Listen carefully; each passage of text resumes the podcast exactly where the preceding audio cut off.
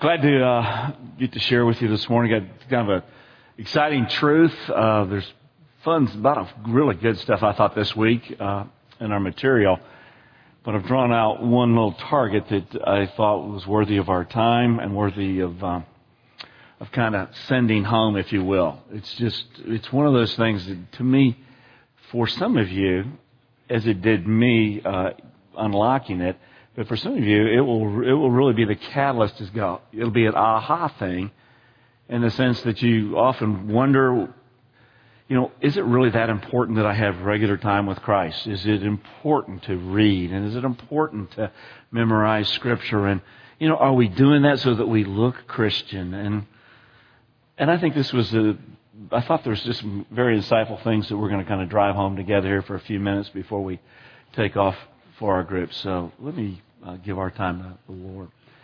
Father, we are excited that you are an eternal God, that you are not something that we make up, but we yet you are one that we worship from eternity to eternity. As we've been exploring these last few weeks, just how vast and wonderful and incredible you are, and that you would draw us into your company, that you would pour your grace out on us and make a way that we might know the living God. We are awed this morning, Father. And as we sit in our uh, awe of you, we are still yearning to uh, be brought in closer, to understand what it means to walk in a daily, uh, significant way with you. That not only uh, will our lives be changed, but you will use us as a catalyst of changing others.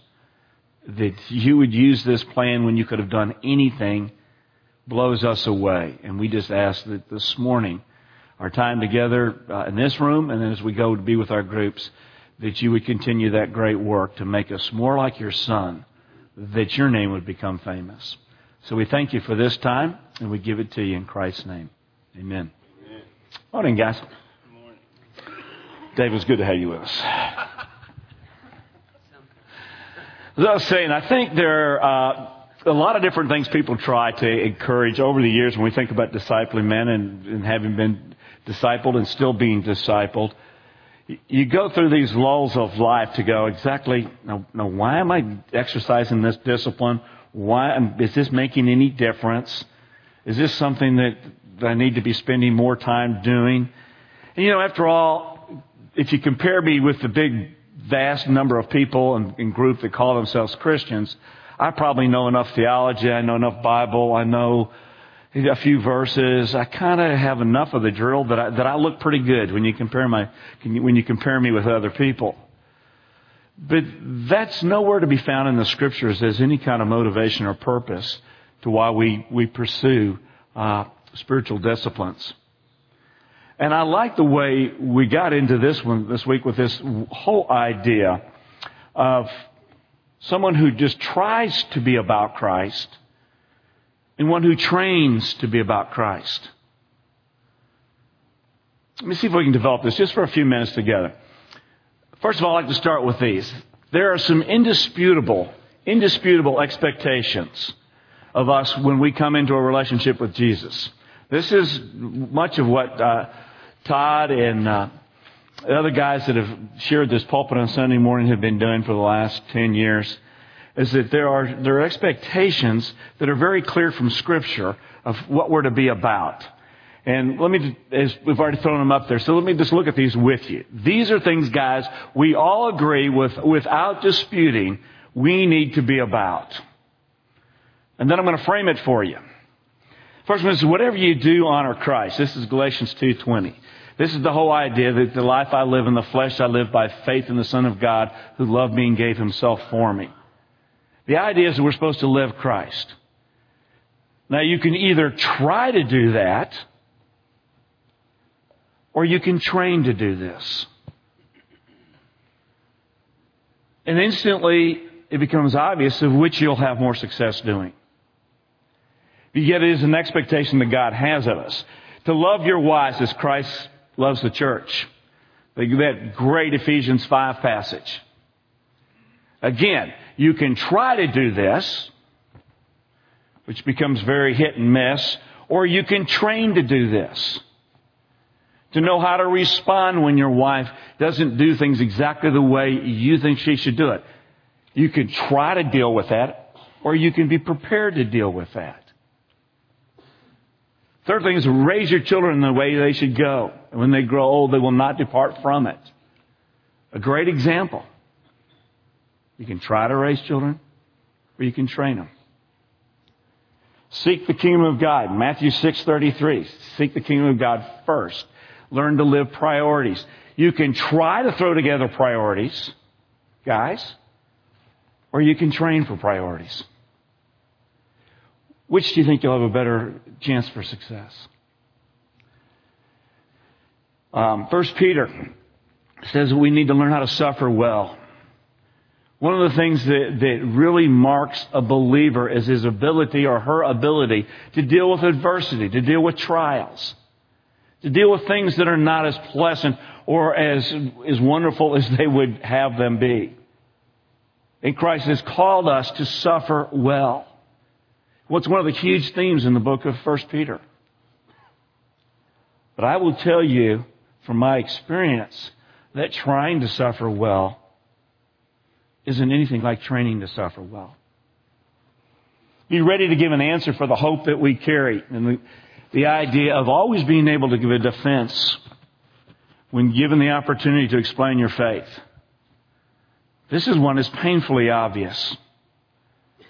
For those who do not train to give a, a hope or to give an argument for their faith, it's a fumble and mumble process when given that opportunity. And by and large, if you are not trained to give a hope, then you don't. It's a missed opportunity.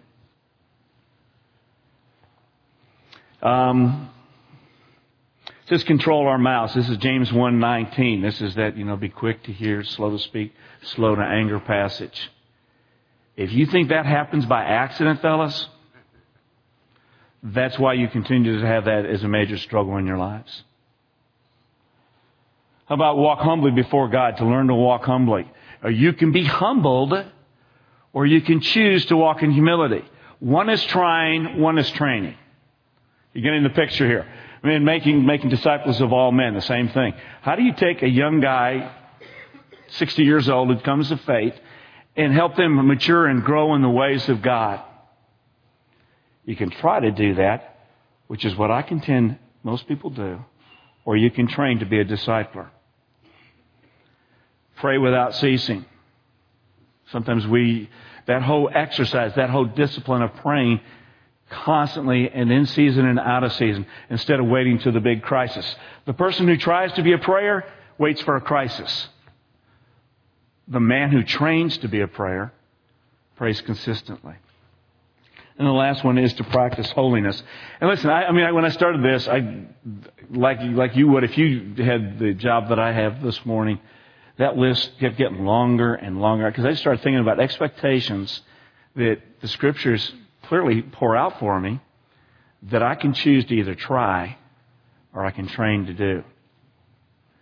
And I thought this was a great aha moment for me, really.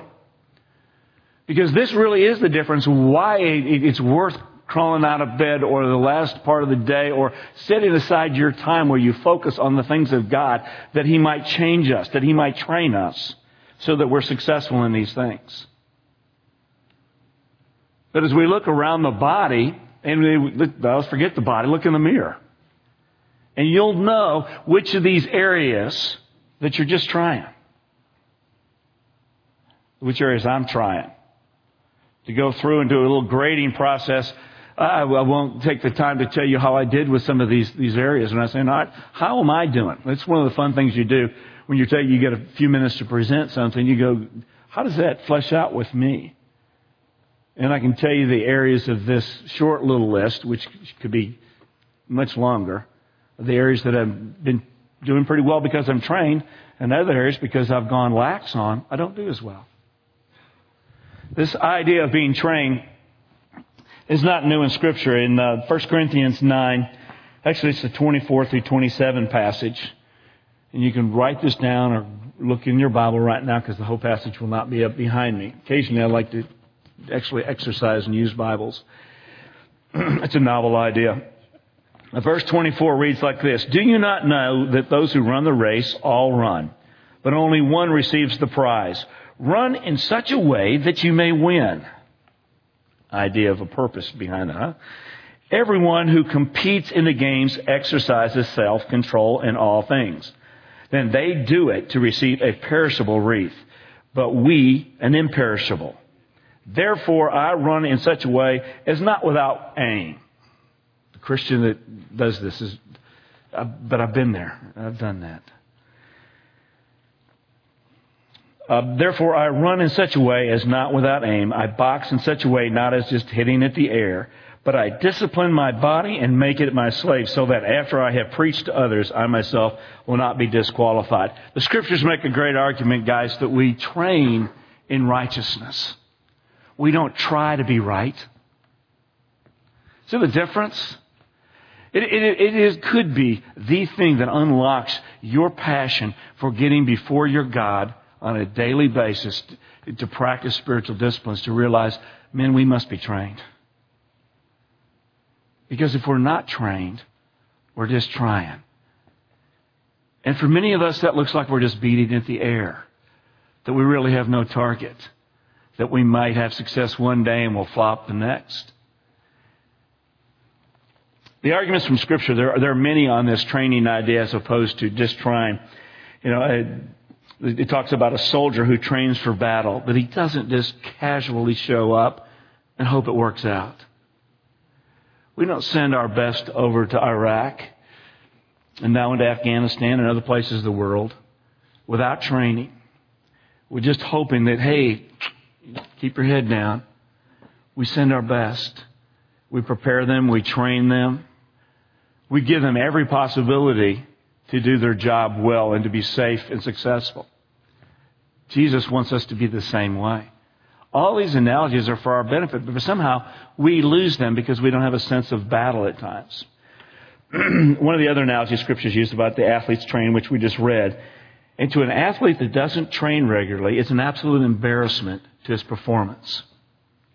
You talk about anybody that fails to do their job in a, any specific sports arena, from a golf course to a wrestling mat, if they are not prepared, they get embarrassed.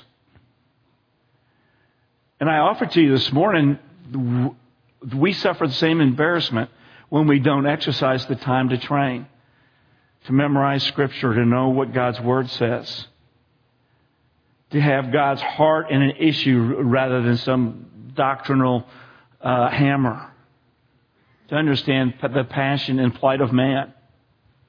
It comes with spending time with God in training. Other deals, uh, we talk, they talk about children. The children are not raised just by trying.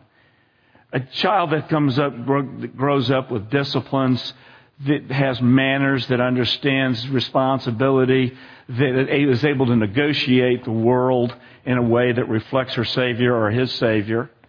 That doesn't happen by accident, fellas. Scriptures say we train up a child. We train them. Like, okay, makes sense. Then why wouldn't we continue to train as men? We train to be leaders, guys. You don't fall off a log and all of a sudden, you know, you've got the, all the magic stuff that makes it people want to follow you and, and all the things turn out well. But be assured people are following you. The question is, where are you leading them? And if you're not training to lead them in ways that are honoring and have uh, big, bigger goals at the end, then one day you're going to turn around and you're going to look and you're going to have all these people that have been following you and you're going to be working in an alley that has a brick wall at the end. I fear that at times for myself as I look back. I go, I had people following me for a number of years, all the years that I've got to do different things. And, I, and in retrospect, I wonder if I was leading them well or if I was just leading them. of course, the scriptures refer to the whole, one of the whole purposes of the Bible is so that the very book that many of you have in your lap or at your feet or that you have with you today. It's not only does the scriptures have all these wonderful purposes, but one of the key things it says that it is useful in training in righteousness. Not trying to be right, but training in righteousness.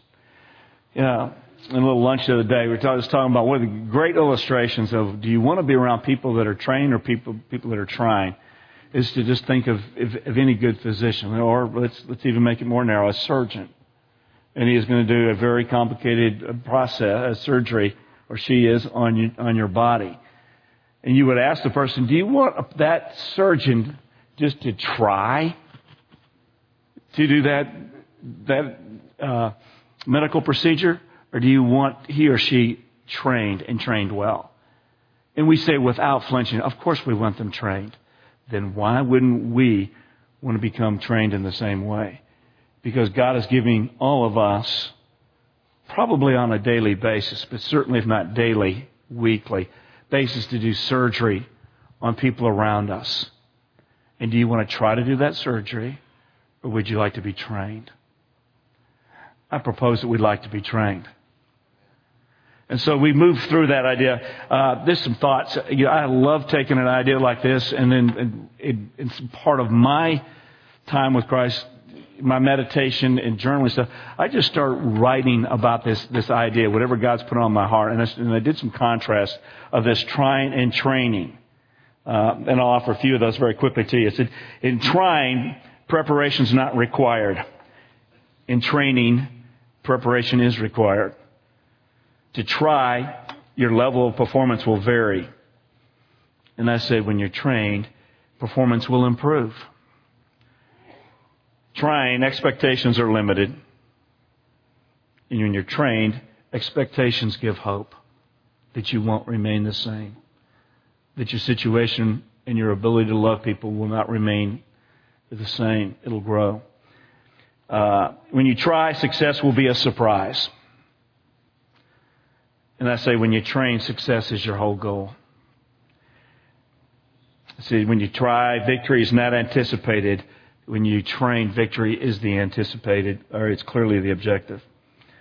So when you try, limits those who follow you. They're not sure where the target is. And when you're training, it raises the bar for the next generation. When you try, the opportunity is the thing that's in control. And when you train, you're in control of the opportunity. That's when I say, when you are a trier, you're inconsistent by reputation. Think about that one.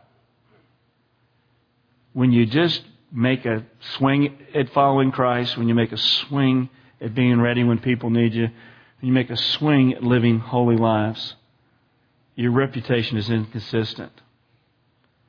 But when you are trained, you're dependable by reputation. Then that's, a, that's an incredibly honorable thing. Um, so obviously, thoughts of on training makes me think of a lot of different things. I, think of practice and repetition. I think of com- combining the learning and the opportunity to execute. I think about being prepared for opportunities rather than always being caught off guard. I think about imitating trainers. I think about working on the areas that are short, short suits. You know, we have a real habit of saying, well, that's just not my strength, and so we ignore it. And, and I don't think that that's exactly what the scriptures call us to do. Uh, I think the scriptures call us to work on an area that needs help. We were a bad communicator uh, in our marriage, then you just can go, ah, I'm just not very good, I'm not very talkative. Well, God wants us to get better. So He wants us to train to do these things. Uh, I think about uh, trial opportunities before exposure, that you have mentors. You have people around you shepherding you and teaching you how to adjust those things you're, you're making an attempt to do. Although these are things we think about training as opposed to just trying on your own. And I said they're goal oriented and exposure to people and resources that will make you better. When you want to train, when you want to take ground in Christ and you want to be prepared, you expose yourself to folks that will help you get there. You don't go it alone. This is a, yet one more argument against isolation. But our desire is to not stay where we are. This journey, God has made us eternal beings, guys. That's really exciting. We had a point of origin, but we have no end. And the question is, where do you spend it? We deal with that at the cross. So that makes us eternal and we're spending it with Christ. He wants to make us like our son, his son. excuse me. And the process of that is growing. And you train to grow. If you try, you stay, you stay in the same spot. And you and I are both the losers when we do that. Well, that's my time. Um, this whole idea of training versus trying, it's a very simple thing, but again, I go back and just offer it to you as, as something that could really unlock why you want to spend regular time. I think in training, uh, you know, Christians uh, had the cross training idea long before athletes did. I think that cross training deal is a great idea. When you train, you, you have a number of di- different disciplines that come into play, and that makes you better at the things that God gives you to do. Um, and we as Christians cross train. And I hope you'll spend some time in your group this morning talking about what it means to cross train in the spiritual disciplines. Everything from praying to meditating to doing a little journaling, but certainly spending time with God and His Word and listening to Him. These are all disciplines. These are our cross training techniques to make us successful um, in the things that God's given us to do. I pray for you. Have a great day. Father, thank you for uh, the, the, time to, to be together as men. May you sharpen us. May we put ourselves humbly before you to be trained, that we might live in such a way that, that people see us and go, Who is your God? Help us to do that today. We pray in Christ's name. Amen.